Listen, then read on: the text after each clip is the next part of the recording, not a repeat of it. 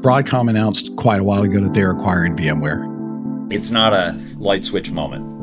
Because of regulatory hurdles and all sorts of other things, it stretched out for multiple quarters.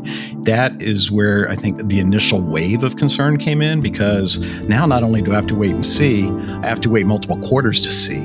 Very rarely in IT do you just decommission something. Now, instead, what you're thinking is, how do I make sure that I'm containing the risk and then taking all the new things and putting that on the new modern infrastructure? In the ever evolving landscape of IT infrastructure, companies are increasingly finding themselves at a crossroads, particularly in the wake of significant industry acquisitions, such as Broadcom's purchase of VMware. This shift has ushered in concerns for VMware's customers. What happens if they're not one of the top 2,000 customers? Lee Caswell, Senior VP of Product and Solutions Marketing at Nutanix, says VMware customers are worried about three major things pricing going forward, and we'll dive deeper into that in a few minutes, as well as support for products and the risk to personal careers. Those customers are worried from a support standpoint that they're not going to get a call. Partners are worried too, because Broadcom doesn't have a great relationship with partners. So I think that support piece will come to be the thing that really actually unhinges them. And the third one is about personal career risk. If you can't get support and you're running something and you didn't make a change, then all of a sudden it's going to be back on you. There's a lot of uncertainty among the IT community about what Broadcom is going to do with VMware. Steve McDowell is principal analyst at NAND Research. Broadcom historically, they've acquired companies that have largely commoditized and they maintain them forward, but you don't see a lot of continuing innovation. Are they just going to kind of take the core VMware business, you know, and maintain that moving forward?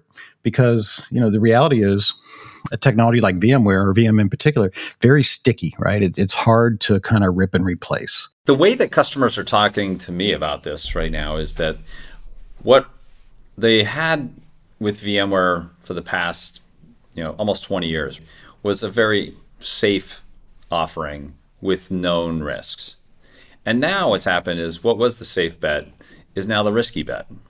And it's got unpredictable risks. If you have a VMware license, you're probably not going anywhere for the life of that infrastructure. Where the uncertainty lives is on when I do come up to a replacement cycle or I have a greenfield project, you know, is VMware going to continue to deliver the level of innovation? This has left many customers contemplating a strategic approach where they maintain their existing VMware infrastructure but refrain from expanding. Instead, they're considering investing in new applications and technologies on alternative platforms based on newer architectures. From Broadcom's perspective, I think everything they're doing makes a lot of sense for their investors and for maybe existing VMware customers. But where there's, I think, going to continue to be concern how does the VMware technology continue to evolve? Right? Am I still going to get the level of support I had? And am I still going to be paying the same amount of money? There's also news out of uh, Broadcom earnings. They're re examining their subscription strategy, subscription bundle, subscription pricing. There was a blog published by the leader of all the infrastructure products saying some very interesting things that um, you know people had been expecting, but now they're in print. So number one was it's the end of any new perpetual licenses forever. That was interesting because that's the way that most VMware customers have transacted businesses in the past. Also, when those perpetual licenses came up for support and services, right, you'd have an SNS or support and services element. And those also no new SNS contracts as well. So those two things basically said that hey, every customer is moving to a subscription model. Now, what you know in your personal life, right, is also true in business. When you move to a subscription model, you end up paying more. Caswell cautions that subscriptions, strictly speaking, don't automatically equate to higher pricing. Subscriptions work when a customer maps out the long term costs and benefits. But other factors within a subscription matter, such as bundling. Subscription is one way where you would pay more even if the prices were the same. But now what we're looking at is that the bundling of products is starting to look like you may have to go and move up into higher level products where the way it's being described is you'll get more value And that could be true. But the question is, it may be value that you wouldn't have ordinarily bought. Think of it like when you have a cable TV subscription and you get 800 channels and you're like, okay, I'm going to watch like 20 of them. Can you give me the 20? And they say, no. and so now you're stuck with a whole lot of stuff that you may not have originally wanted. The immediate aftermath of the acquisition saw restructuring within VMware in areas such as partner teams, engineering, and customer relations. Five days after the acquisition closed, the week after Thanksgiving, they um, laying off 2,500, 3,500 people. I mean, a significant number of VMware employees. And these were on the partner teams, these were in engineering teams, these were in kind of customer relation teams. Not a good signal if you're trying to build credibility with your customer base. Publicly, they just announced they laid off over 300 people in Cork, Ireland, which is the support center. They're also closing countries that don't have the sufficient number of customers. First week of December, we saw them announce that they're spinning out their desktop compute pieces. So they're already starting to shed some of the things that are not kind of core VMware capability. Today, one of the driving forces behind the way companies use and pay for enterprise software is an anticipation of a massive influx of new applications over the next few years, far exceeding the growth seen in the past four decades. 750 million new applications coming online over the next three years, more than the past 40 years of computing. So you're going to have this uh, new wave of applications. It's all unpredictable if you ask people what they're going to do three years from now, they can't tell you which applications they are. They don't know whether they're going to be interfacing with blocks, files, or objects, VMs, containers, on prem, in the public cloud.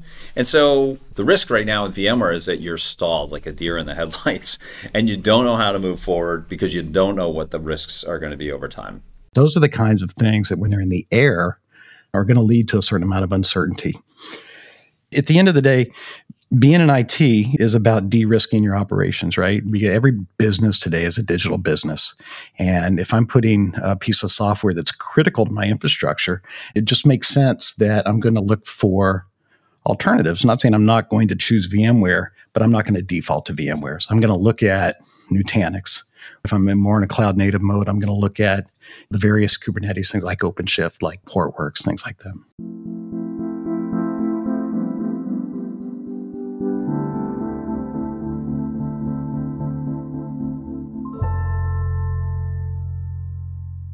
Broadcom's business model is to take a commodified technology and, you know, continue to monetize that over time. Innovation is a cornerstone of success and resilience in the tech industry. McDowell reminds us that it drives competitiveness, customer loyalty, adaptation to market changes, long term growth, and it influences strategic business decisions. When you're talking about a commoditized technology, you're not talking about a lot of continuing innovation. Now, a lot of the excitement around VMware in recent years were you know things that were kind of adjacent to their core infrastructure management path, like Carbon Black for endpoint security, for example. Broadcom, two weeks after their acquisition, said we're spinning that out. So they're kind of validating, I think, some of the initial concerns. That's not to say that Broadcom's not going to take care of existing VMware customers. I think they will. They want that revenue stream moving forward. The concern is really around new projects, replacement projects. Is the VMware technology the right technology? And I'm not saying it's not. I'm saying it's early to know. So we're just to have to wait and see. But you know, a lot of IT projects can't wait and see, which is going to force you to de-risk the decision by looking at alternatives. The market has been trying to understand the implications of this acquisition for about a year, and that limited Broadcom's ability to articulate a strategy. This sort of limbo benefited competitors such as Nutanix. Nutanix is not alone. I think everybody who competes directly with VMware in whatever space began benefiting well before the close just because of all of the uncertainty that just continued to linger because of where they were in the process. Broadcom, fair or unfair to them, they couldn't respond to that, right? I can't talk about a company I don't own so they would talk in generalities, and that doesn't do anything to ease concerns. I think you know we're a year into trying to grasp what this uh, acquisition means. Steve McDowell is principal analyst and co founder at NAND Research. In his tech experience, he's been at IBM, Fujitsu, and AMD, among other firms, and he's been a prominent industry analyst since 2017. Lee Caswell is Senior Vice President of Product and Solutions Marketing at Nutanix. He served two stints at VMware and in his career worked in many roles such as at NetApp and Fusion.io, as well as co founding Pivot3 in Silicon Valley. This is the Tech Barometer podcast. I'm Jason Lopez. Tech Barometer is a production of The Forecast. You can find more tech stories at theforecastbynutanix.com.